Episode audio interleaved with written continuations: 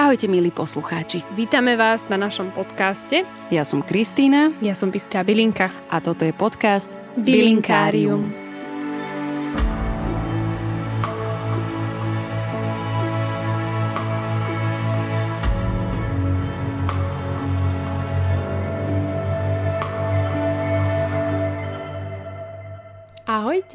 Dneska si povieme o medovke lekárskej. Latinským názvom je známa ako Melissa officialis, ale má viacero názvov, podľa ktorých ju nájdete v starších dokumentoch, alebo v spisoch, alebo v knihách, alebo v čomkoľvek, v čom niečo hľadáte. Nájdete ju pod Melissa, Lemon Balm, Honeyed Sea Sweetness, ešte raz, honeyed sweetness, alebo jednoducho balm, čo v preklade znamená masť, krémik alebo balzam. Je názov je pôvodom grécky a najjednoduchšie sa prekladá ako medonosná včela. Dôvodom je jej nádherná vábivá vôňa. Všetci ju poznáme, milujeme, ja ju osobne extrémne milujem, možno až moc. E, a táto vôňa vlastne láka včely už väčnosť. Neskôr mám pre vás aj legendu, ktorá práve čerpa z lásky včiel ku medovke, ale o tom potom. E, medovka, ako aj mnoho iné základné alebo také populárne bylinky, sú mierne zanedbané v rámci výkladu dejín a práve preto sa poďme na to pozrieť. Začneme dnes starovekom Grécku, kde už otec západnej medicíny, hovorím západnej, pretože je v podstate Grék, hej, a nespadá to pod celý svet, E, západnej medicíny Discorides odporúčal medovku. Opravím sa, on ju neodporúčal, skôr by som povedala, že bol ňou mierne pometený ako aj zvyšok sveta. Odporúčal ju pri menštruácii, ale pri bolestiach zubov ako ústnu vodu. Keďže ale pochádzal zo starovekého Grécka, kde víno predlžovalo život, tak sa medovka dostáva aj do jeho receptov a predpisov v kombinácii s vínčom.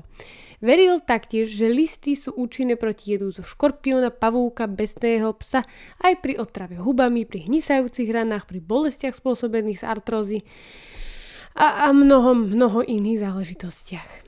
Okrem Aldiscoridesa sa medovke ušlo lásky aj od obyčajných ľudí. Gréci totiž to mali viacero povier a tradícií. Verili napríklad, že ak si nasadíte medovku vedľa úľu, tam kde teda e, bzučia včeličky, e, tak vám z úlu kráľovna nikdy neodíde.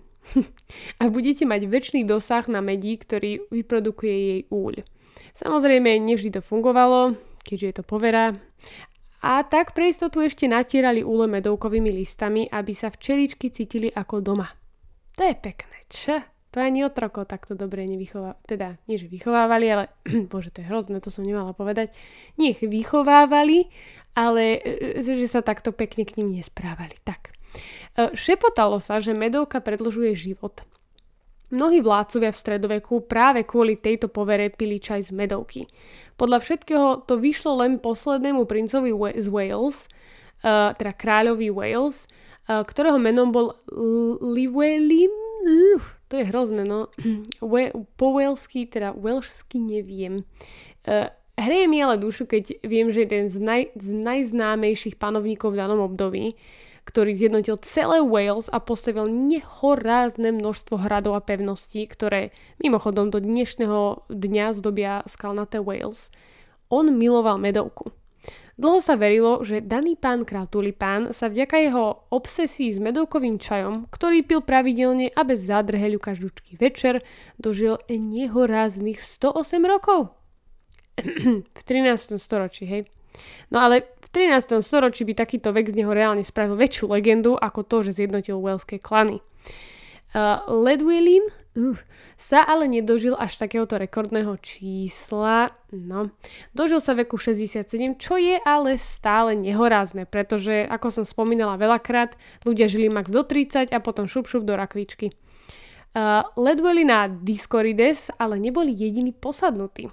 Slavný okultista a zakladateľ toxikológie No a teraz sa podržte za vlasy.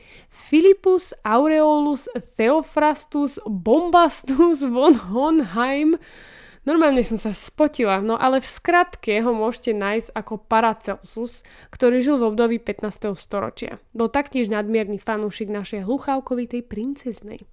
Bol totižto aktívny počas renesancie, ktorá sa snažila oživiť Európu a vytiahnuť ju z temného stredoveku späť do klasickej antiky, kedy ľudia sa aj sprchovali a nesmrdeli ako mŕtve psy.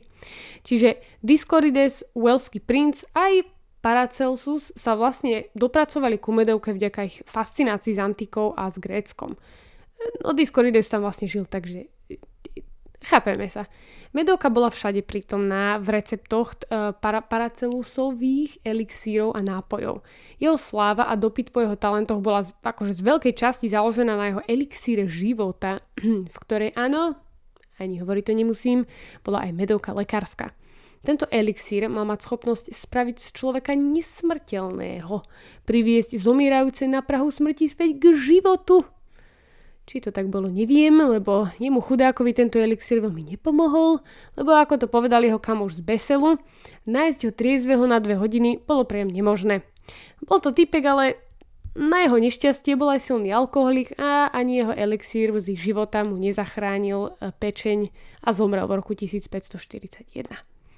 Keď sa ale bavíme o týchto elixíroch a srandičkách, ktoré z vás mali spraviť poloboha, tak musím spomenúť aj francúzske mníšky, lebo však mníšky, uh, z karmelitánskej rehole, ktoré vyrábali tzv. karmelitánsku vodu. Tekutina vodou nebola, uh, ktorou sa vlastne preslávili, obsahovala koreň angeliky, muškatový orech, citrónovú kôru a medovku, ktoré nechali vyluhovať nie vo vode, ale v alkohole. Mhm. Tento zázrak mal podľa všetkého odbúrať bolesti hlavy, mohol sa s tekutinou človek aj nasprejovať pred randíčkom, alebo si ju všupnúť ráno do seba ako denného aniela strážcu. Túto percentuálnu vodičku si odkúpil od mníšok aj španielský kráľ Karol, e, Karol V, ktorý chcel túto dobrodku použiť na predloženie života. Asi sa mu to aj podarilo, lebo aj napriek vysokej úmrtnosti španielských cisárov, nie kvôli starobe, skôr kvôli svokre či vnukovi alebo komukoľvek inému, kto túžil po tróne a mal pri sebe niečo jedovaté alebo ostré, sa pán král Tulipán dožil 58 rokov. Takže čo ja viem? Už máme príklad dvoch panovníkov, ktorí sa dožili dlho. Asi tá medovka má fakt niečo do seba. Mníšky z radu karmelianiek neboli ale jediné.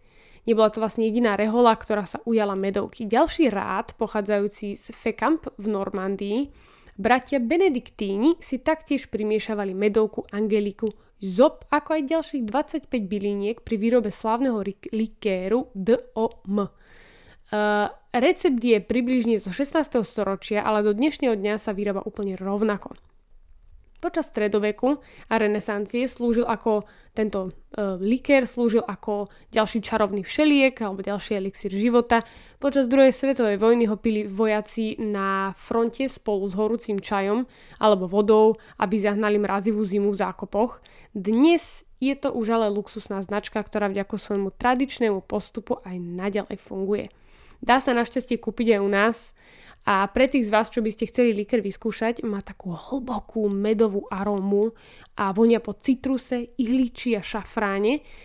A chutí by som to asi prirovnala ako takú vyrovnanejšiu medovinu, ktorá občas pripomína takú oreškovú chuť mandly. Znie to dobre, čo? Hm? No, prejdeme ale trošku do 21. storočia. V dnešnej dobe je medovka vysoko cenená, či už teda ocenená, či už medicínsky alebo na výrobu sviečok, vankúšikov, voňaviek, dezodorantov, lakov na drevo, v kozmetike, na varenie, pečenie a tak ďalej a tak ďalej, až do nekonečné.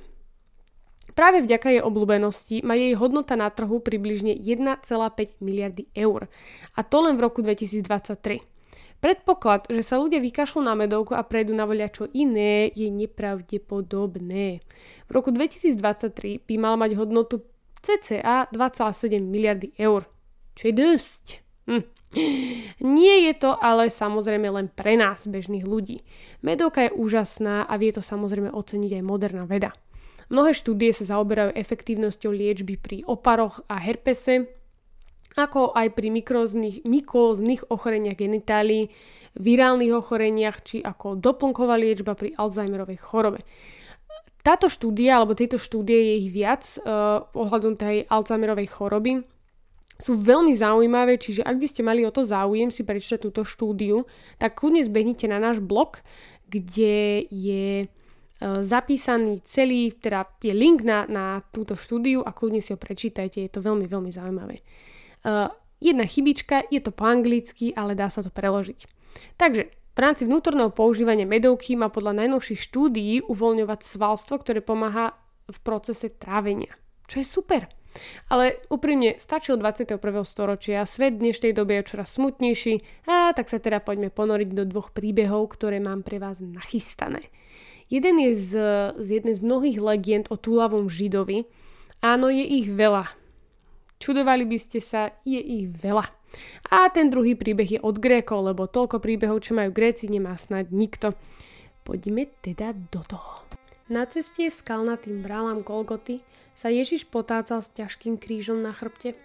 Okrem váhy krížu ho mučil aj neboží smet. Zastal a poprosil Žida Ahaserusa o pohár vody, aby uhasil svoj smet. Žid sa na ňo osopil a poslal ho kade ľahšie.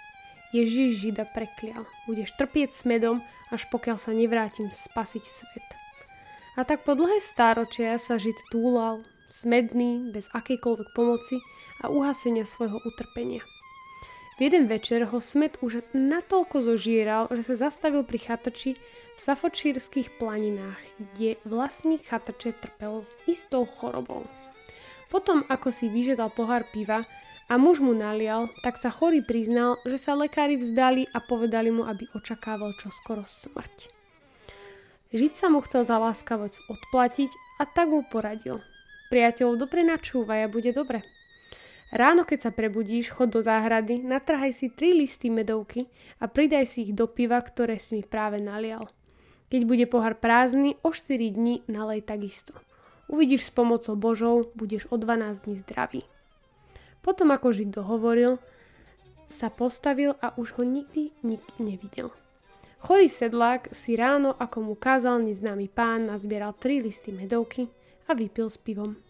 Na 12. deň sa prebral a cítil sa ako nový muž.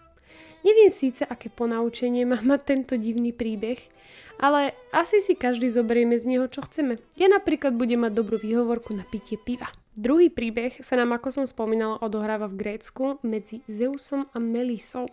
Takže tak, poďme do toho.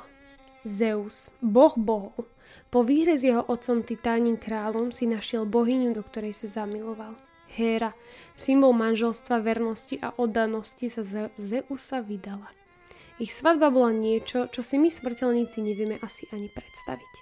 Každý tvor pod slnkom doniesol páru dary neslýchané. Nedoniesť dar nikoho nenapadlo. A doniesť dar, ktorý bol malý a netradičný, tiež nebol populárnou voľbou. Okrem nymfy Melisy, ktorá oproti iným nymfám bola malinká a ochlpená. Tá nedoniesla nič veľkolepé a bohovi bohov na jeho sviatočný deň priniesla len zlatú tekutinu v obyčajnej miske. Obaja si zo slušnosti chlipli a prekvapenie, ktoré sa im zablízko na nesmrteľných tvárach, bol neopísaný. Tekutina bola totižto med. Zeus bol natoľko nadšený z jej daru, že jej ponúkol akýkoľvek dar, aký chce. Melisa sa zamyslela a po dlhšej dobe uvážila, že by chcela mať niečo, čím by vedela chrániť to, čo postavila. Chcela zbraň. Boh bohov sa nad jej požiadavkou rozčúlil – a s krikom žiadal vysvetlenie, prečo chce práve ona, ktorá má byť jemná, citlivá a mierumilovná, prečo chce niečo, čo by dokázalo niekomu ublížiť. Melisa so zármutkom pokývala hlavou a vzdala sa. Ale Zeus ešte neskončil. Za jej drzosť a nehoráznu požiadavku ju zaklial so žihadlom, ktoré ju síce ochráni, ale v procese jej vytrhne aj vnútornosti a zoberie život. Ta, ta, ta, ta. Akože sadistické, ale tie staré legendy sú väčšinou dosť sadistické. Neviem si predstaviť, že by mi niekto potom, akože chápem z jednej strany, prečo si tá Melisa vyžiadala niečo, čím by sa chránila, lebo škorpión mal, má to svoje jedovaté pichátko, či ak sa to volá, a iné zvieratá majú svoje vlastné obranné schopnosti a chúďatko, no. Tak Tak, aby sme ostali trošku v lepšej nálade, poďme na choroby, ktoré dokáže medovka liečiť. Liečivé účinky medovky lekárskej sú všakovaké, ale na to vnútorné využitie sa používa pri nevoľnosti, pri narušenom trávení, keď si dáte príliš veľa ryby a e, zemiakového šaľátu alebo podobných zaujímavostí. Pri nálade kedy ste trošku podráždení alebo na horúčkach, bolestiach hlavy, pri depresiách a menštruačných krčoch. E, produkty, ktoré môžete použiť na to vnútorné využitie, tinktúra, esenciálne oleje, čerstvé listy, sušené listy alebo teda v podobe čaju. E, dávkovanie, no pri tomto poviem len celkom jednoduchú vec, že moje rady a dávky sú všeobecné a založené na tradičnej ľudovej medicíne. Ak máte akékoľvek obavy, alebo ste si není istí, alebo trpíte špecifickou chorobou, tak sa poradte fakt s odvod- obvodným lekárom. Tie bylinky nie sú sranda. No, ale v aromaterapii je vôňa z oleju vdýchnutá cez nos a samozrejme účinkuje tak e, na tú podraždenú náladu alebo na depresie, alebo dokonca na tie menštruačné krče. Následujú tie sušené listy a potom ako si ich pomlete 1 až 4 lyžičky, tu tie zalejte horúcou vodou a nechajte tak 6 až 8 minút lohovať. Podávate si to alebo dávate si to 3 krát za deň pri prechladnutí alebo pri, uh, no, pri traviacich problémoch je to trošku iné, pretože beriete ho iba raz za deň, aby sa vám zase nerozdráždil žalúdok, čiže jeden pohár denne vám stačí. Na to vonkajšie využitie opar pri oparoch sa uh, vychladnutý čaj prikladá pomocou tamponiku na opar a pri niektorých ľuďoch to pomáha, pri niektorých nie. Je to medicína, ktorá je vedľajšia a teda mali by ste to riešiť s lekárom. Používa sa teda aj na herpes, na znamienka a vyrába sa z nej ukludňujúca masť na podraždenú pokožku, či je to už exém alebo čokoľvek iné. Na to vonkajšie môže byť aj tinktúra, tiež esenciálne oleje, čerstvé listy, keď ste napríklad poštípaní komárom alebo niečo podobné, čo sa cez zimu nestane, ale keby sa to náhodou zázračne stalo, tak vám môže medovka pomôcť a ukludní vám vlastne to uštipnutie. Uh, takže tak, na dneska to je všetko a ďakujem vám veľmi pekne a dúfam, že sa čoskoro čítame a počúvame pri ďalšej epizóde Bylinkária. Ahojte!